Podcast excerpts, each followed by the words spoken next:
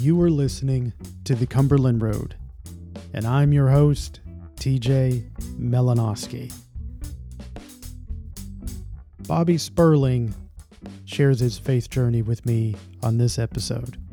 He is the minister at the Hopkinsville Cumberland Presbyterian Church in Kentucky. Bobby talks about his inquisitive search for religious meaning and for peace, and how he was influenced by the Baptist, Methodist, Lutheran, and Catholic, finding his home in the Cumberland Presbyterian Church through his wife. His journey includes doubts, questions, ministry, letter writing, and watching movies through the eyes of faith. Enjoy this conversation with Bobby Sperling. What one defining characteristic helps define Bobby Sperling? I mean, I would say, um, I don't know if a characteristic, but I, am a I'm a very loyal person. Um, I think that's something that me and my wife share, and um, I try to be loyal to the Lord. I try to be loyal to uh, my church family and to those around me, and um, I think uh, that would be a characteristic that people would recognize in me. I I would hope. I mean, um, you know, it's weird when you're answering this question about yourself, but uh, but you know, I would hope that would be uh, something that somebody would say about me is I'm loyal. Yeah. So. It is hard to talk about ourselves, especially if we're doing uh, you know, like a quality or a characteristic. Have you um is loyalty a gift or is it a skill? What do you think? I think it's both. I mean, I think you have to you have to have a gift to um, to do it to a certain extent, but it's it's also a skill. It's something that you have to learn and you have to hone. You have to take your time um, and learn how to be, you know, learn what's hurting other people. You know what what somebody might see as disloyal. Um, mm. I, I, had a church member one time. I uh, accidentally did not shake their hand at the end of service and um because they call or no, it was before service. I usually stood at the front of the door before COVID and shake everybody's hand as they came in.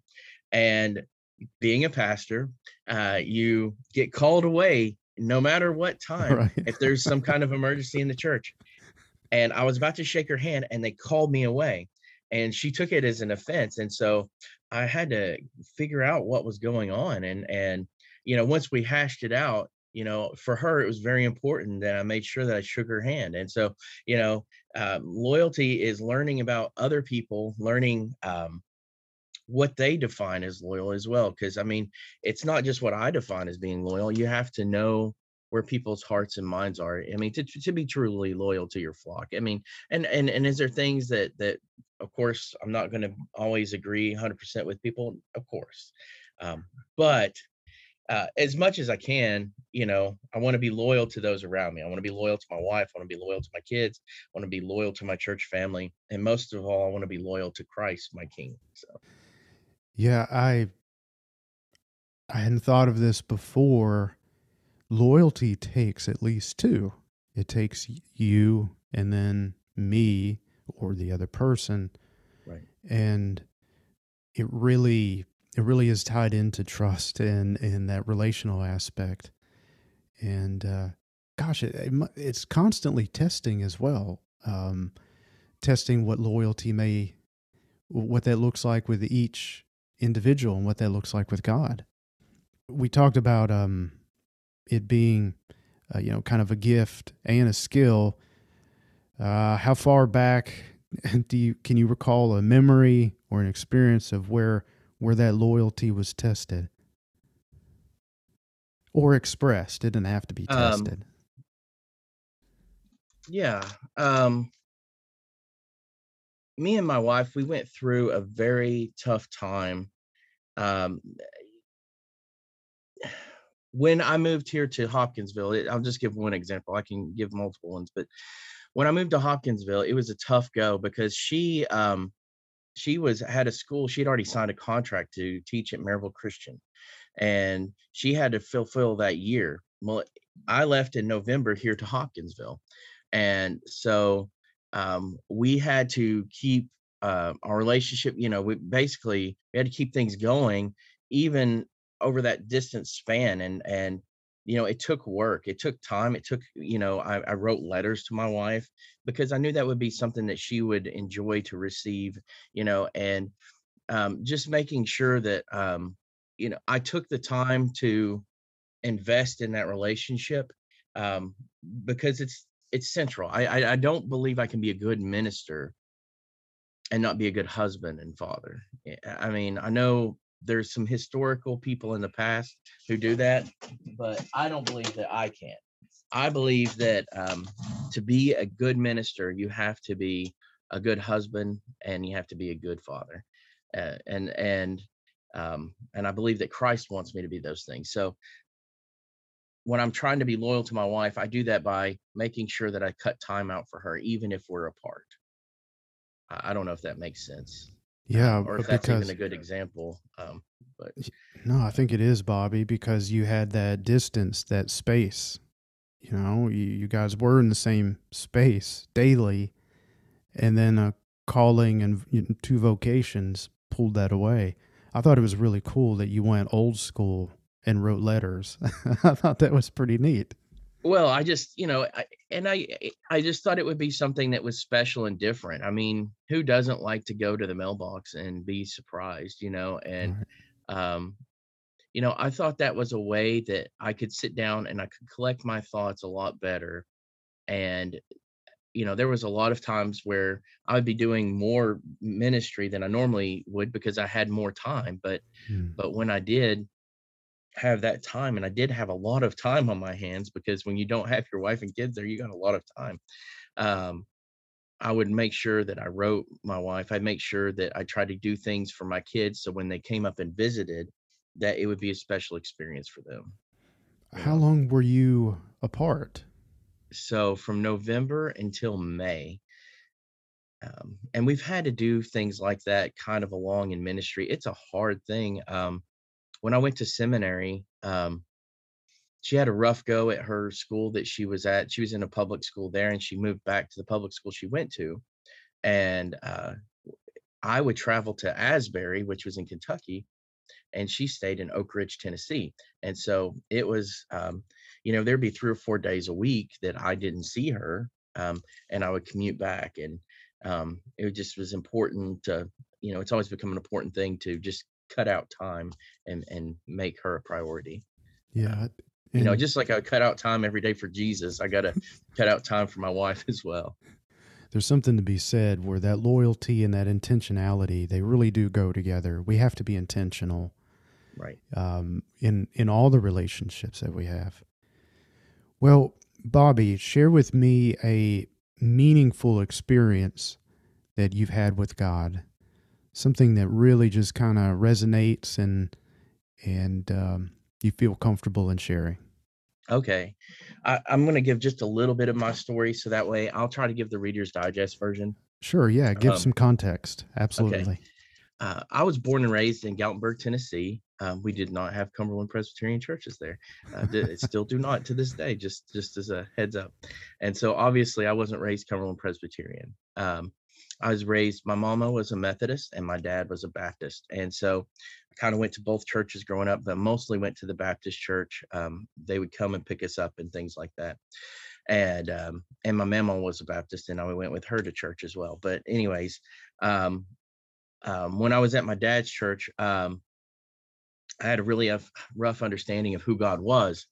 Um, and this will kind of build on some of these other things that we've been thinking about to consider. But um, they would preach like three sermons there. And I and I don't I'm not knocking all Baptists. I'm just talking about this little tiny Baptist church that where I came from. And um, they'd have turn and burn sermons. They'd have uh, culture is evil and the book of Revelation.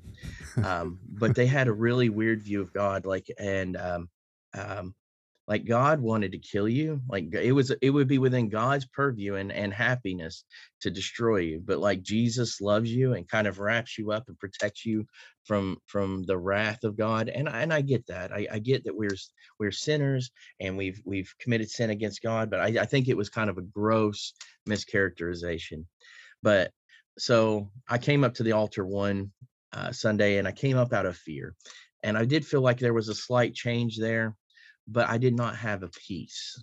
I didn't have a peace. Um, fast forward a little bit. Um, eh, well, just a couple of years, I, I got saved and um, I was getting closer to high school age and I wanted to know something about the Trinity. And I asked that pastor and, and, and I don't blame him. He would, he was a plumber. He worked probably like 80, 90 hours a week. And this, this little upstart kid having to ask questions and, and wondering about God um, was probably not number one in his priority.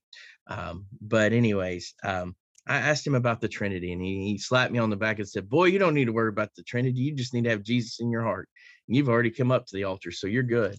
And I didn't feel good, and I went through questioning and having doubts and and wanting to know things. I even looked at other world religions. I always had my eye on Christ, but um, you know, I did want answers, and I felt like I couldn't get answers.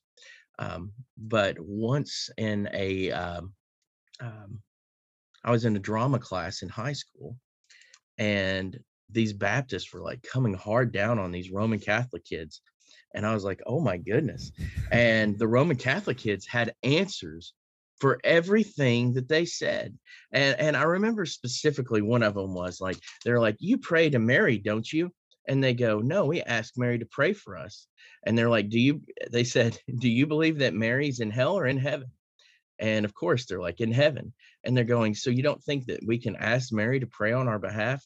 And they stumped them. And I was like, well, maybe they know about the Trinity. and so I asked them, and they gave me a pretty good answer. And I was like, wow. And I was like, can I go meet up with you guys? So I met up with them on Wednesday nights, and they had catechism and then they had youth group um, well, they were like, You're too old, and we're almost at the finish line of catechism. But if you want to, we'll get a group of adults together and we'll put you through the rite of Christian initiation as an adult, RCIA. And so I was like, Oh, this is great. So I met up with the youth group every Wednesday night. And then I started going through RCIA and I got like this understanding of God and theology uh, that I'd never gotten before. Like this idea that, you know, that God loved us. And and so this is where I have this encounter with God. I finally come to peace. You know, uh, one of the questions that you had brought up is, you know, your faith journey. I really love that. That's what they said. They said, they said, this is your journey with Christ. And I like that because, you know, a lot of people think that you get saved and then that's the finish line. No, that's the beginning of the story. That's the beginning of the road.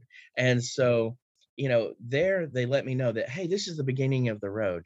And, um, you know, I learned more about the Bible and things that I'd never thought about before. And I learned about theology, and theology became something very important to me. Um, even at, you know, I, I think I was probably about 17, 18 at this time. And, you know, I eventually got baptized in, as a Roman Catholic, never been baptized in my life, got baptized as a Roman Catholic um, in March, uh, March 22nd of 2002 and that was just a very meaningful thing because I knew that God loved me. I knew that God the Father loved me. And, and I found I found it ironic because um, when I was in church, we would often quote John 3:16 at the Baptist church. And and I was like, that God's just completely different than the one that I'm hearing in the sermons. You know, you know, the idea that for God so loved the world that he gave his only begotten son, that whosoever believeth in him shall not perish you know that the the father loves me as well you know and i and i've i've had a strained relationship with my father but to know that god loves me and god loves me as father is um just a beautiful beautiful thing and so um i i just it was this thing where i came to a peace um, I carried a lot of anger and hate in my life. And once I came to that relationship with Christ, it was as if you know i dropped it down you know i mean literally it is like kind of like the pilgrim's progress you you carry these burdens just like john bunyan's pilgrim's progress you carry these burdens on your back and then when you finally get to the realness of the cross you lay them down and i had a peace that went beyond understanding and so to me that that was an even greater experience than the the the experience that i had when i was 10 years old um, this this idea that I knew that God loved me, that He called me to live a different life, and that I was supposed to be about kingdom building and being about His world, and you know, making His world come on earth as it is in heaven. And so, um, you know, it, it, it's just a, a, a different kind of mindset, and it really prepared me and helped me uh, for college because when I went to college, um, having this theology, having this uh, firm belief in Christ really helped me because um, I went to Maryville College and I was, I was at the time I, I became, I was a psychology major, but then I felt this call in my life. And, you know, they're the first ones who kind of, that I believed that said, Hey, you might need to be a, um, you, you know, they thought I was going to be a priest. Um, my, my wife made sure that didn't happen. uh, but, uh, um, uh, you know, but they saw that call in my life, and my wife saw that call in my life. And so eventually I became a religious studies major. And at Maryville College, my faith came under attack. I mean, if you believe in a, um, the biblical uh, record or anything, then then you're silly. Um, if you believe that Jesus actually physically bodily rose from the dead, um, you were considered silly. And um, you know, uh, I was like, wow, I was like, this is a whole different world. Um, and I remember when things turned around completely. I had been listening to the professors and I was on board with everything. Um, I went to go see the Passion of Christ opening day in Maryville. And um, my friend, who uh, was my buddy, uh, he stood me up that day. And I saw my professors, and they're like, "Come sit with me."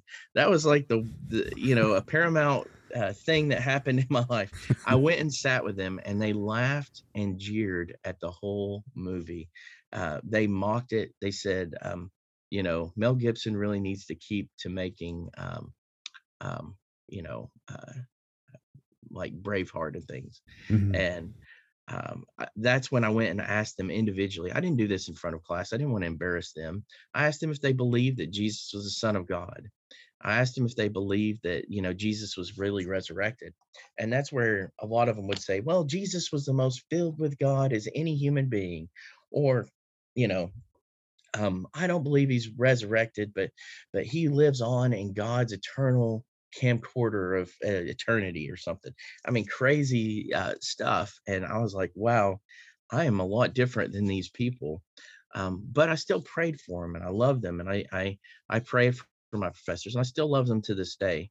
Um, even though I didn't agree with them, but I was like, wow, this is, this is difficult. And so, so um, yeah, let, let's, let's stay here for a minute. So yeah. you, I mean, you're a student and it is the professor. Yeah. So there's that.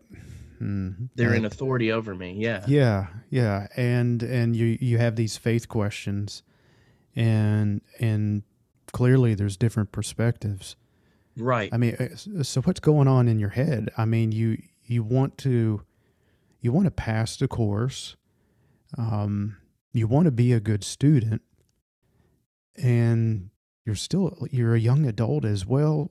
I would imagine you can correct me if you're if I'm wrong. You're kind of looking for mentors and guides and examples in terms of just growing into adulthood and growing into a faith. Right. So where did well, you find that that uh, foundation or solace or uh, direction or instruction or all the well, above? And it, right, eh, that's and as I said again, kind of if I had not, I don't I don't believe if I hadn't have become a Roman Catholic at that time and had that theology and had that underpinning, I don't think I would I don't know that I would still be a Christian today. Mm. Um, I'm just being honest with you. I mean, and in all honesty, if if if all this stuff is just a joke and uh, we're all going to get into heaven, which is what almost all the professors believe universally, then then why would I waste my time reading or learning about any of this stuff? You know, but uh, if it is true, if it is what it's all about, then it's of the utmost importance. And so um, I had to make a decision of what I believed. And so I always looked for ways to pray for my professors and try to get them to think. Um, I, I had friends who were gung ho Christians who would bring the Bible to class and try to come at the professors. Uh, it got to such a point that they banned the Bible from class, from Christian classes. Good grief. but um, I always thought these people are not our enemies. Um, they're people that we need to love and and and help them see, um, you know, how we view things. And um, you know, I always looked at college um, as a kid as an open forum, uh, as a place to juggle ideas, not not just to be um, a place of you know we're supposed to be hashing out these ideas mm-hmm. uh, but it wasn't the case i mean usually it was very much this is what we believe and this is what you have to go with and and um and i had a few classes that were open and uh, and they were wonderful um my Appalachian Christianity class was wonderful. They weren't like, "Oh, you're stupid for believing any of this stuff." You know, it, that professor was an awesome professor. He would allow us free thought. Um, but in other classes, we weren't allowed free thought. But I still looked at them as worthy of being redeemed and and not not my enemies. Um, trying to love on them. You know, um, I had a professor who said that all life is like uh, an acorn and until you're an adult and produce other acorns that acorn is value you know without value and um you know and i said to the professor i said you know that's not true and he said, Why do you say that? And I said, You have a young son. I said, You know that you love that son. You saying that he's of no worth until he's 20 years old and can think on his own? And he's like, Well, no, no, not exactly. That's not what I'm trying to say. And and I wasn't trying to have gotcha moments, but I was trying to get him to think because I had to think about this stuff and I was trying to get him to think and and you know if i could get him to think just a little bit then i was super excited about it i mean i always thought this was a place for discussion and debate and for us to think about deeper things um i, I didn't know that it was just going to be like reading um uh, alfred north whitehead and and and uh, Sallie McFague and that's that's and what they say is the gospel I didn't know that was the case. And so um, I, I, just didn't try to argue with my professors. I would ask them questions because I always thought questions was a better way to go about things than just saying that you're wrong. And in my papers, I tried to be a good student. I was a terrible student at Maryville College because they would say, How do you feel? What do you believe? And I would put what I believe. And I was like a straight you know, like I was like B's and C, like in my the everything else I was getting like A's and B's in, and my like my major I'm getting like C's. And so I finally had to figure out that I had to say, this is what you want me to say. And I would put it that way. I'd be like, this is what you want me to say. You want to know that I know this information. Um, and then I'd put, and I believe this. Mm. I, w- I would fill up blue books. It was crazy. but, um, but I mean, those people are not bad people. They just believe differently. And I don't know, I just don't know how they can hold on to their faith and, and not believe um, you know any of it's true. And um, so you know, that, how did you um, so you have the religious studies major and then these doubts. Yeah. Uh, what what kept you going? I mean I why like, didn't you well why didn't you just go back to majoring in psychology? I don't know. That's a very good question. I i i mean I guess I'm a glutton for punishment. I always thought, you know what? At least I'm here asking questions, and I wanted to know what other people thought. But mm-hmm. once I got through that, I was like, I was like, I want to go and get some refreshing thoughts. And so, you know, I mean, that's part of the reason I chose Asbury, uh, or Asbury chose me. God chose me for Asbury. I don't know. I felt called when I went there. Um, hmm. I know I felt just as called to go into Asbury as I felt called to go into ministry. It's so crazy. but it was a they were like a place where head and heart go hand in hand and I was like, "Yes." I was like, "This is me."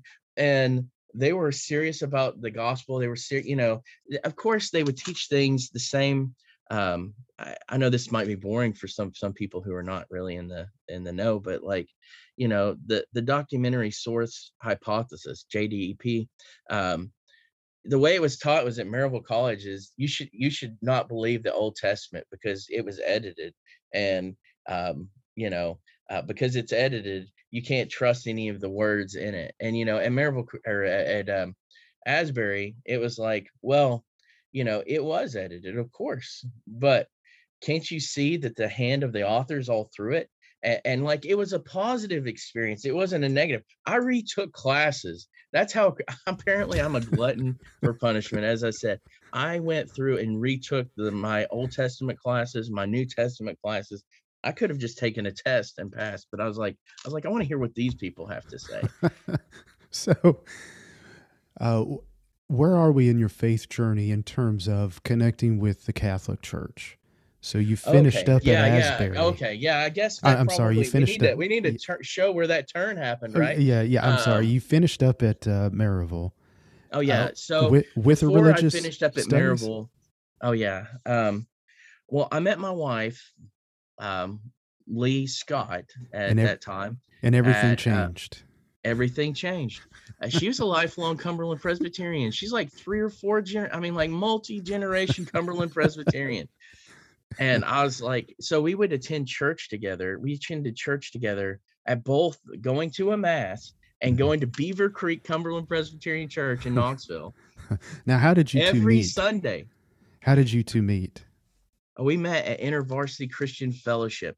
Um, she was a leader there, and um, you know, and I love the Bible, and I because I wasn't as entrenched in things like I had different takes on scripture, and so it, it was really different. So she would be like, "Wow, he he really is thinking about this stuff," and um, I just didn't. I guess I was lucky in the sense that I didn't have that. Um, some of the Sunday school things, some some of the some of the Sunday school isms.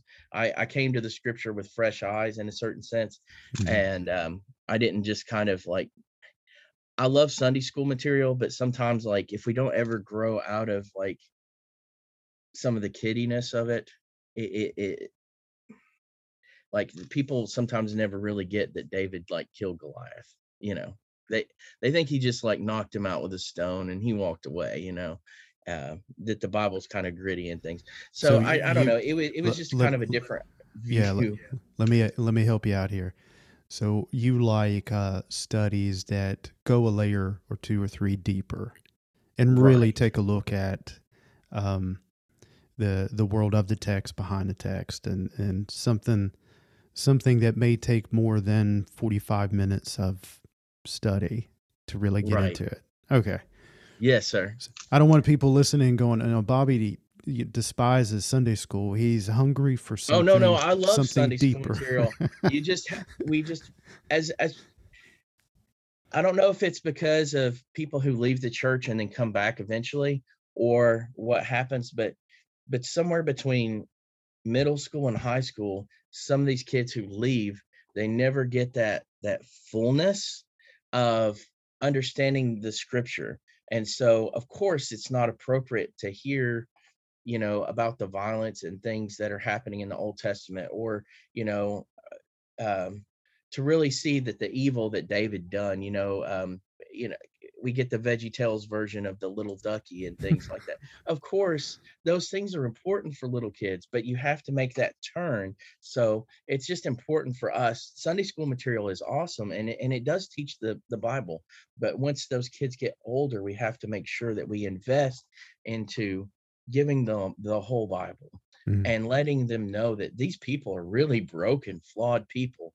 who god uses and um, you know I, I don't think we get that. Sometimes people i'll meet people who think that like none of the people in the old testament sinned and i'm like whoa no they they all did. They all really messed up in one way or another you know be, be it abraham noah moses all of them and um, anyways but so it, you you meet your wife uh, yes. uh, or soon to be wife at intervarsity there at maryville yeah. And she is the one who introduced you to this lovely denomination called Cumberland Presbyterians.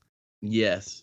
but we're two bullheaded people. So as I said, we we attended both mass and and the Cumberland Presbyterian Church. Well, when we got closer to time, when we decided that we were going to get married, we we decided we probably needed to go to a denomination that kind of hedged those two things. So we went to the ELCA Lutheran, and um, I'll just be brief in that. Um, um, the ELCA went a different way than what we could believe. And so then we were looking for churches again. We went to the United Methodist for a little while, and then Lee just handed me uh, a confession of faith, and she goes, "Bobby, read this." She goes, "I'm not gonna." She goes, "I know you're stubborn, just like me," and she goes, "I know uh, how you are, um, but just read this, and if you agree with it, um, just consider being a Cumberland Presbyterian." And she goes, "If you disagree with it," she goes, "I'm not going to bother you again with it." And so I went through and I read the Confession of Faith uh, from front to back, um, all the theology, all the doctrine, um, the directory of worship. And um, I was like, I really agree with all of this stuff. I was like, it's, it's, um, important in the areas that are important and and you know in the area that i disagreed the most with the roman catholic church it, it says in the first pages that uh exactly um uh, what I believe that all children who die um, are with the Lord. Um, that was one of the biggest rubs I had with the Roman Catholic Church. I got into an argument with a priest. That was when they kind of were like, maybe this guy should be a priest. I don't know, but uh, so, um, because you know the Roman Catholics, um, you know, I, and and I, as I said, I'm not going to disparage them uh, much because they they gave me a foundation, but um, I vehemently disagree with their view on children, and, and, but that's why they're so against abortion, though, and it, and it makes sense why they are. They believe that all unbaptized babies who die um, go to limbo, and limbo is the not hot part of hell, um, and so that's a that's a very scary thing, and so um, I vehemently disagreed with him on that, but um, so when I came to the Cumberland Church, it was kind of like a a very much a breath of fresh air. Can you recall from that first reading of the Confession, Constitution, uh, Rules of Discipline, Directory of Worship, Rules of Order, what stuck out? Well, the theology, I mean, eh, just to be honest, if the theology didn't stick out, I probably wouldn't have made it to the rest of the, oh, the book. That's true.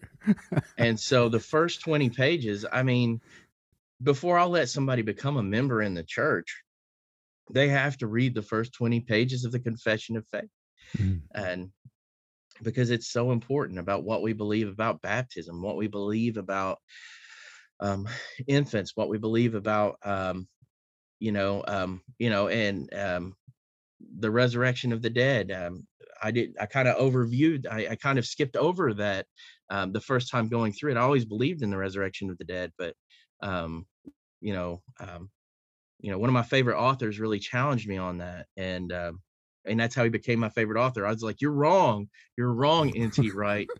You're so wrong." I went through the book "Surprised by Hope," and he's like, "It's not about heaven. It's about the resurrection." He goes, "If you go through the New Testament, there's a lot more that talks about the resurrection than just people going to heaven." And I was like, no, you're wrong, N.T. Wright. Um, I went through and reread the New Testament, and I was like, I'm going to prove him wrong, and, and I was very much proven wrong. All right, so you you read the Confession of Faith from cover yes, to cover, and um, you uh, you you weren't disagreeable with it. So no, um, I, I loved it. Yeah. So tell me more. So then you go to your wife and you go, what happened? So at that point, um, I told her that I was I was on board. I was like, um, I'm ready to be part of the Cumberland Presbyterian Church, and um, so for the next um, years, you know, I went to Beaver Creek. I attended Beaver Creek. Mm-hmm. Um, I did my uh, internship at Beaver Creek. We had to do um, an internship for seminary, and um, you know, um, we went there. I went and got involved in the life of the church there. Was involved with Bible study and um, all all aspects of that. So uh, I really enjoyed um, going to Beaver Creek. um, and I had before as well, but now I had a new fervor about it, and I knew who I was, and I knew who I wanted to be, and so um, I began the process of becoming a candidate, uh, even though I think I was in like year one or two of seminary, year one, I think, and um, I became a candidate, and then um, I think I was licensed my senior year of seminary, and then I was ordained the following uh, uh, November after that, May or something like that, or not November, but um, uh, February. So it was exciting stuff. Uh, it was very exciting, and and I've had a lot of mem- mentors in the Cumberland Presbyterian Church. I mean, Thomas Sweet taught me how to write a funeral sermon and i had no idea about how to do that I, you know and and how to do it with people you know you don't think about this when you're going through seminary but there's going to be people that you don't know anything about you don't have a clue anything about them how do you uh, pull things from people's lives um, and represent them in, in, this in this last message that goes out before um, as, as, the family um, has a memorial of their life you know and a celebration of their life. And um, so, you know, Thomas taught me how to do that, how to ask probing questions, how to do those kind of things. And, um, you know, I wish I was half as good a speaker as Thomas was, but, you know, so there's a little envy there, but uh, I really enjoyed it. And Lee's um, father has been a mentor to me. Um, he showed me how to be a pastoral counselor. He's he was a chaplain for years and years and years, uh, and now he's serving a little church. But he showed me how to uh, minister to people and how to um, listen to their hurts and how sometimes to shut my big mouth and just listen. And, and I mean, I learned some very valuable valuable lessons from from him about how to do ministry with people in the hospital and and who were um, it, it isn't it great to have folks like Reverend Scott and Reverend Sweet, and yes. you know, you were talking earlier about.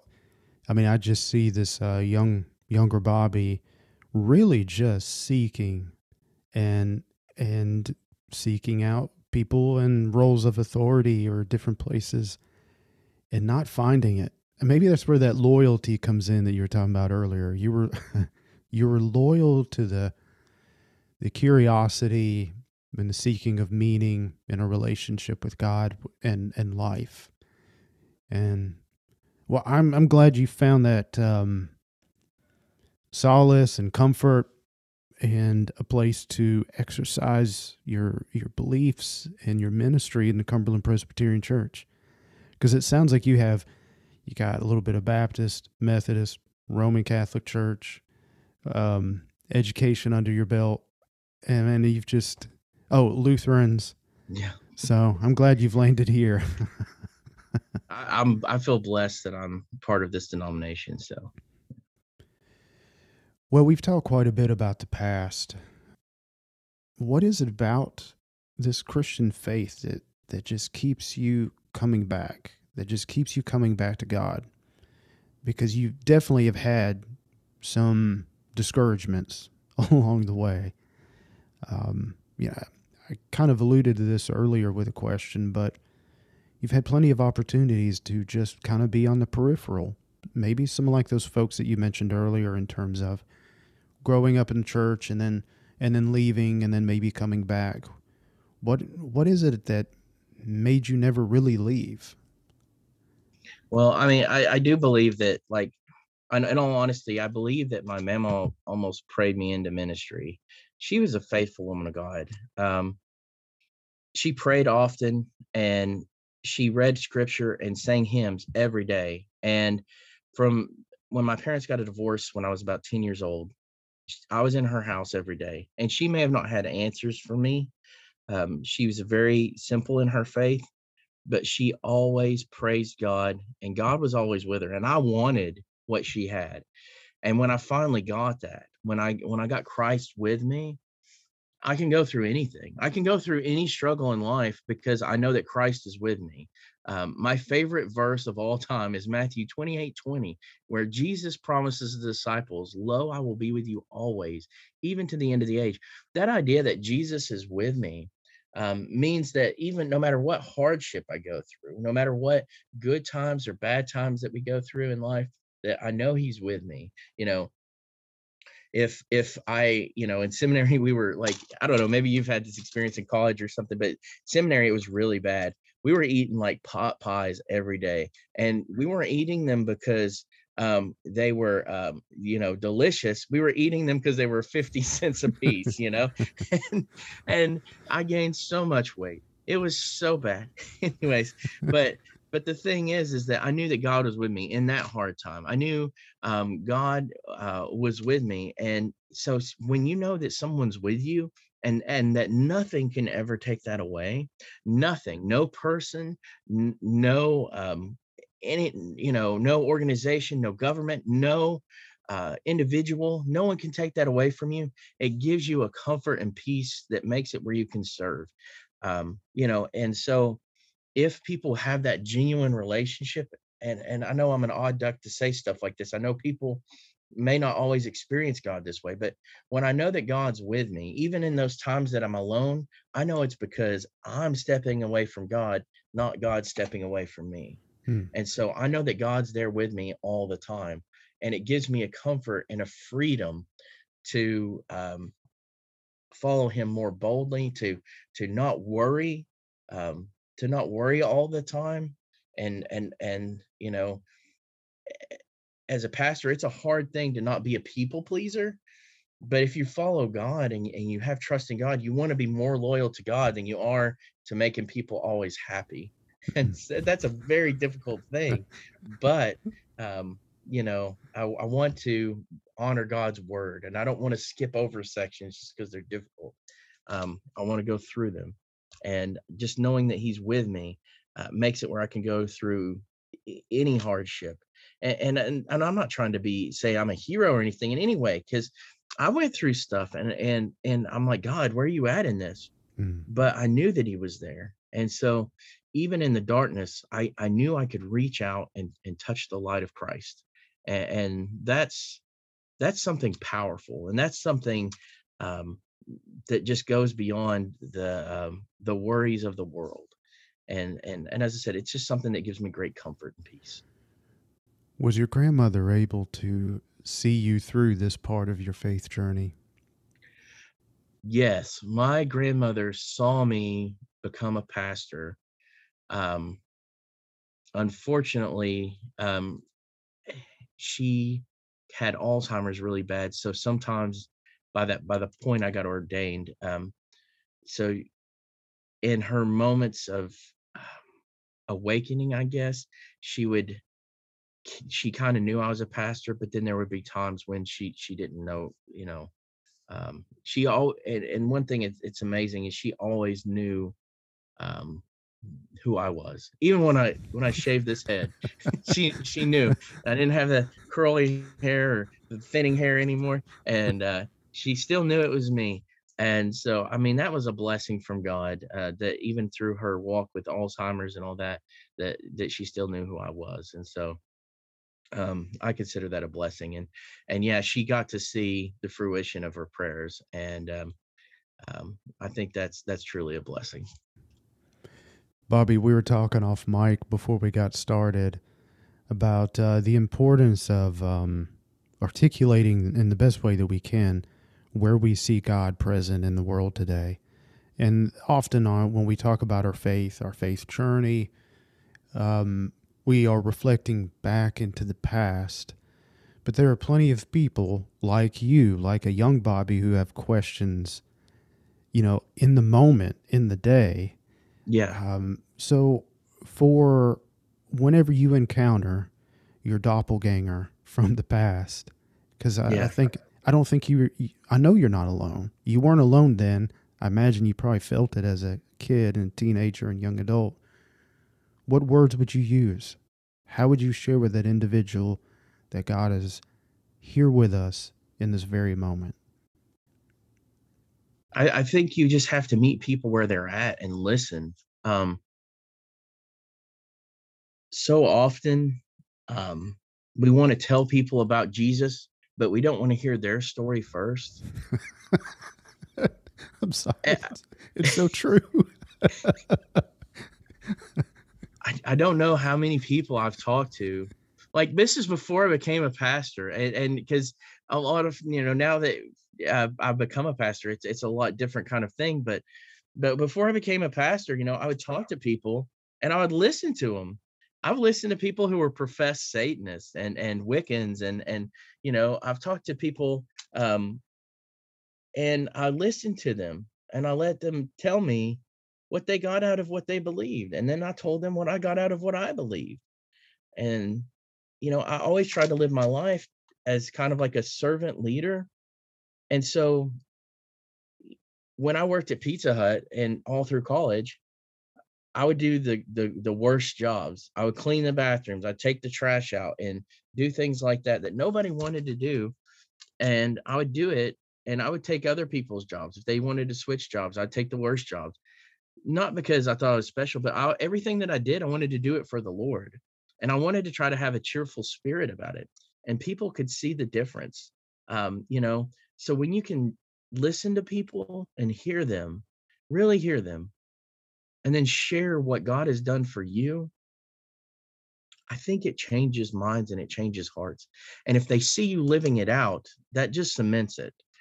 Um, you know, I I I, I have had a temper in my life, and I have I have messed up my witness at times and um, things like that. But um, but for the most part, when I've been able to live for Christ, you know, it makes a change in people's lives, and and I get them to think. I may not always be able to harvest the the plants, but I can always plant the seed.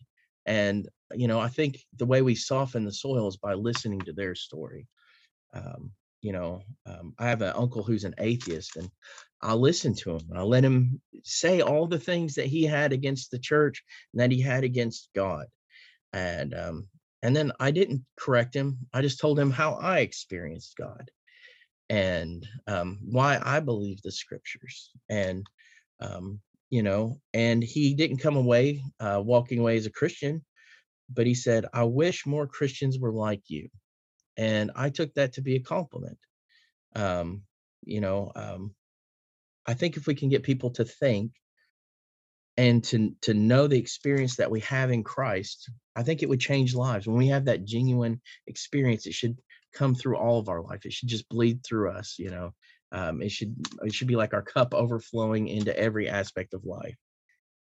I've never understood the faith sharing as something to shoulder as in to convince another person or group of people, but really uh, the best I can do and offer is just point.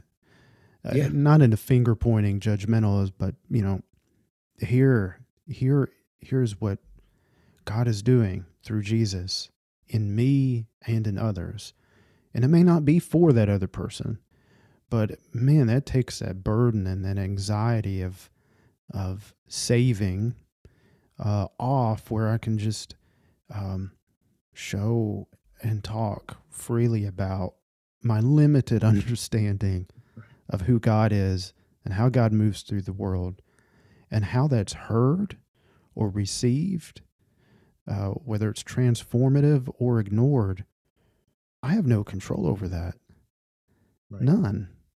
Right. But uh, that's that's how I see us sharing our faith in healthy and um, yeah, healthy ways. Right, I agree. Um, I I think that's a good way to go about it. I mean, um, I can't remember his last name. I think his name's George. I think his name's George Hunter. Uh, he wrote this book called The Celtic Way of Evangelism.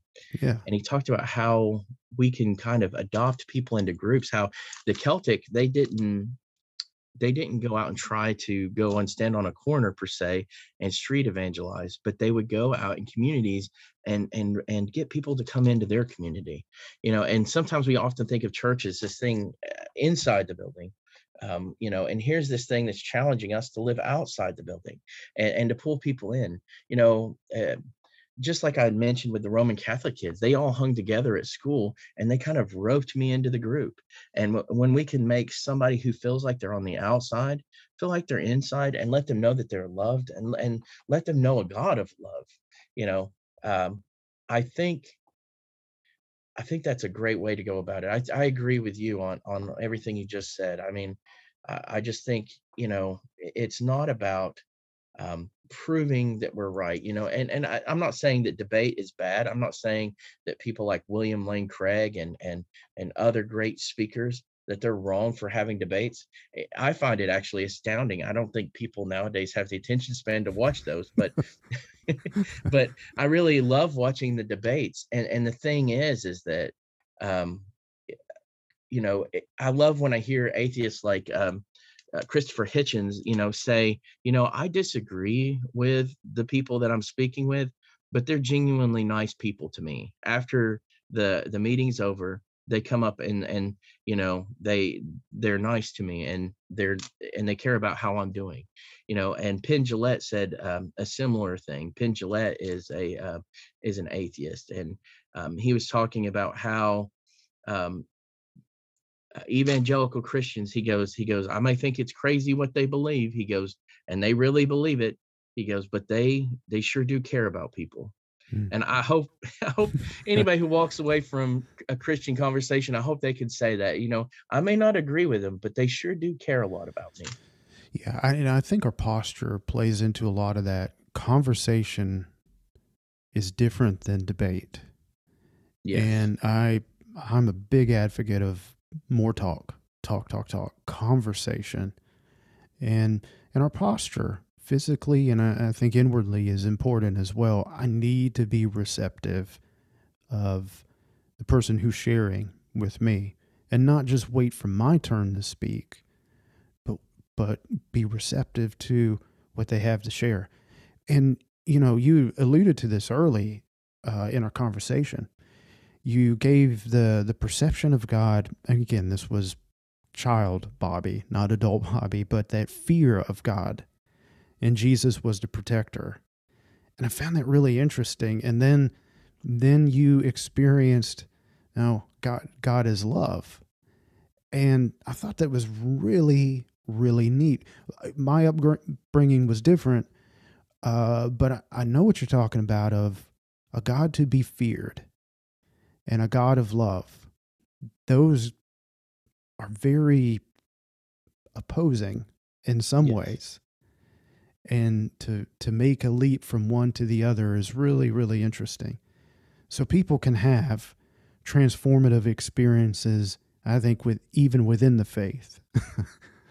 so not only just coming to the faith, but also within the faith as well. Right. I, I mean, I think as an adult, I've kind of balanced it out. Um, Kenneth Collins was one of my uh, professors at Asbury, and I think he put it aptly. We worship a God of holy love. He is both pure, perfect, and holy, and he's also love. And and we can't take away that tension of God being both holy and loving at the same time. Mm. And I, I think that gives us a more of a balance, you know. Right. Well, and again, it's a relationship. Relationships yeah. among human yes. beings are complex, and yes. relationship with the Almighty is complex as well. Oh, and absolutely. And it's usually absolutely. on my end that makes it complex.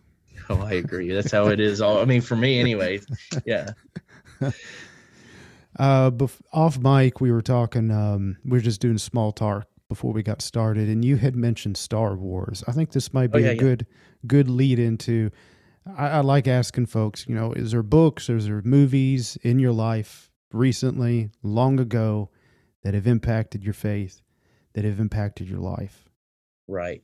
Well, and I think this will be good too because I threw a little mud at that little Baptist church that I, I grew up in, but also um, I had a high school football coach um, who was a Baptist, and, he, and he's a Baptist minister now, um, who um, was instrumental in getting me kind of into the faith. I mean, he may have not realized he was pushing me the way he would, or he probably wouldn't have been happy with the choices I made, but he was, I mean, he definitely pushed me back towards the Christian faith. You know, um, I was in that time of questioning and doubt, and I couldn't see how, you know, um, I'd always heard that culture is bad. So don't ever, you know, don't ever try to use things from culture to talk about God. Um, from the church that I went to. And then here's another here's another Baptist gentleman on long bus rides back from um, after playing football on the charter bus and uh, or, or on the cheese bus, whichever one. And uh, he would have these long conversations about God, and he would talk about movies, and he would talk about well, he would start off the conversation, "Do you like Star Wars?" I was like, "Yeah." And he goes, "Do you really love like The Empire Strikes Back?" I'm like, "Yeah, it's a really good movie." And he goes, "Do you ever think about how you know, like the Holy Spirit is kind of like the force?" Now he said, "Of course, all this stuff falls short of that," but he got me to thinking about how to view things in a Christian worldview, and and I um, have never um, let that go. I mean, um, and so when I watch movies, I watch them through the eyes of of my Christian worldview. Um, for example, Signs is probably one of the worst alien movies there ever was, but it's probably one of the best movies about faith and God's sovereignty and things like that. I, I mean, I don't know if anybody's ever seen Signs, but if you haven't, it you know, if you watch it for an alien movie, you have missed out. But if you watch it as a movie about faith, wow, you know. So, um, all right, let's pause here for a moment. So, Signs, M. Night Shyamalan movie. It's got right. Mel Gibson in it. Yes. What What's that fella's name? Phoenix. Joaquin uh, Phoenix. Joaquin Phoenix. Thank you. And I'm sure there are others. I hadn't seen this sure. film in a long time. So, uh, refresh my memory. What is it about that film that really resonates with you in terms of your faith? Because all okay. I remember is aliens you can't see and cornfields.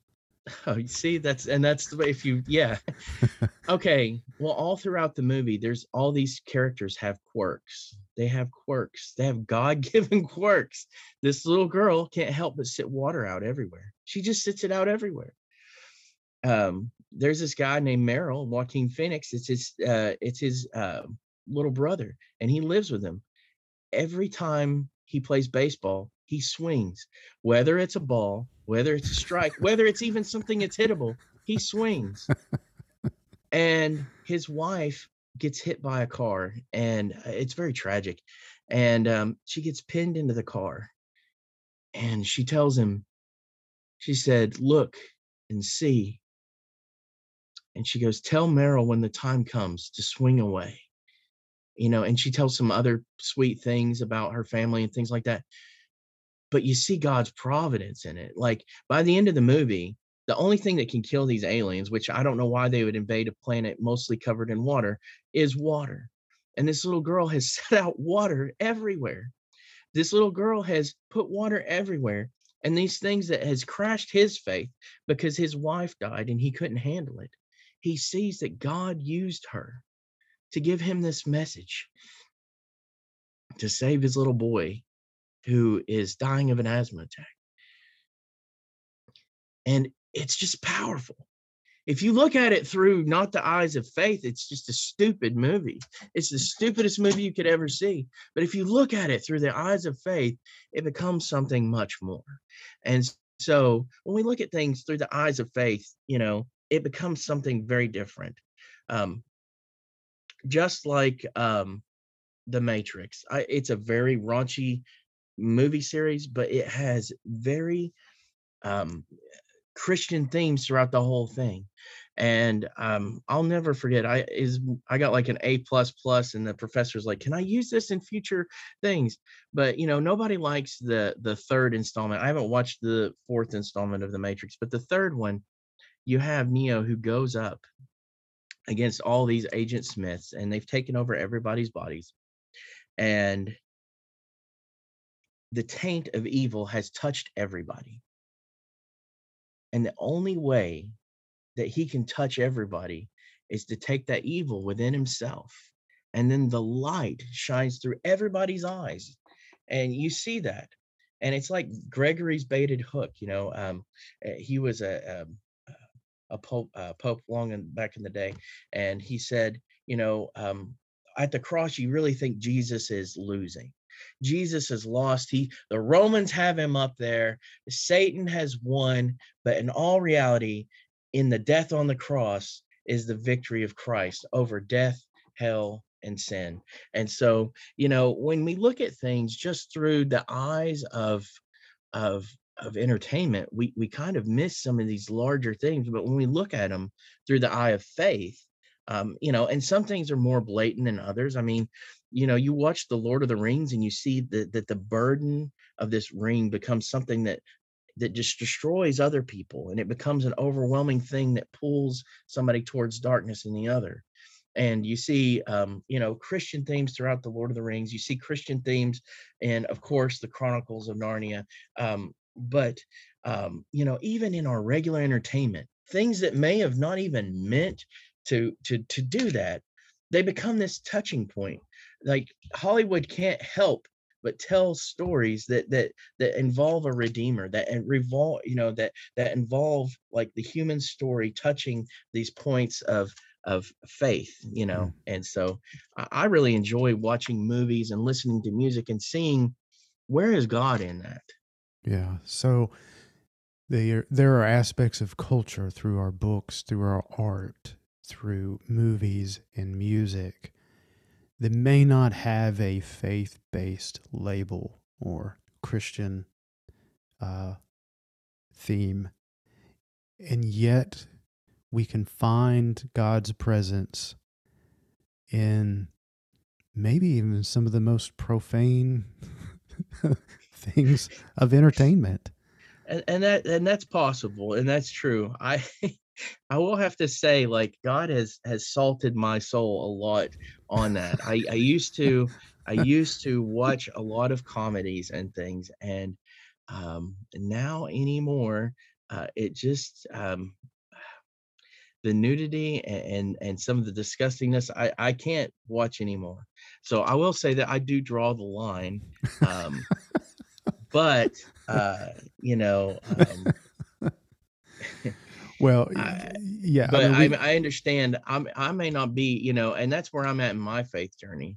I realize that some people can watch some things like and not be affected about it at all. But you know, I I couldn't watch Game of Thrones. I was sitting there. I fast forward through most of the episode because it's just basically pornography, you know, in a fantasy world. And I was like, I was like, I can't watch this. I was like, I, I tried because people told me it's so great, it's so awesome and, and I, I I just I, I wasn't into it. Well, I think what we were discussing is that we can bring our understandings of God and our belief in God to even forms of entertainment. Yes. And, and, and even right. even in the forms of entertainment, instead of being repelled or repulsed, we can find the presence of God in those things. Absolutely. things. Absolutely. And as I said, I'm just saying where I'm at you know somebody else may be able to watch that and be like you know um, um, this person or that character you know reminds me of such and such and mm-hmm. and and and and relate the gospel to somebody um, but you know I'm, I'm just telling you where i'm at in my journey. Uh, bobby i appreciate your time and uh, sharing your faith journey with me. Um, i hadn't heard it before and um, so it's been a real privilege for me to hear God moving through your life. I look forward to hearing in the months and years to come how God continues to use you and take that gift of loyalty and your questions. It's carried you this far. let's see. Let's see where else that loyalty to your friends, your family, and to God carries you in in the time to come. Thank you, TJ. May God bless you in this. I think this is an awesome um, forum to reach people. I've had fun, Bobby. Thank you. Thank you, sir. Thank you for listening to the Cumberland Road. If you've enjoyed this podcast, please subscribe on Apple, Spotify, Google, or your favorite podcasting site. In our conversation, Bobby talked about how the Confession of Faith influenced him in becoming a Cumberland Presbyterian. In closing, I read to you from the Confession of Faith for Cumberland Presbyterians, section entitled Christian Freedom 6.01. Through Jesus Christ, God frees persons from the shackles, oppression, and shame of sin and sinful forces, from the guilt and penal consequences of sin, and enables them to have free access to God. This freedom, rooted in love, not fear, enables persons to become who God intends them to be, to bear witness to their Lord, and to serve God and neighbor in the vocations of their common life.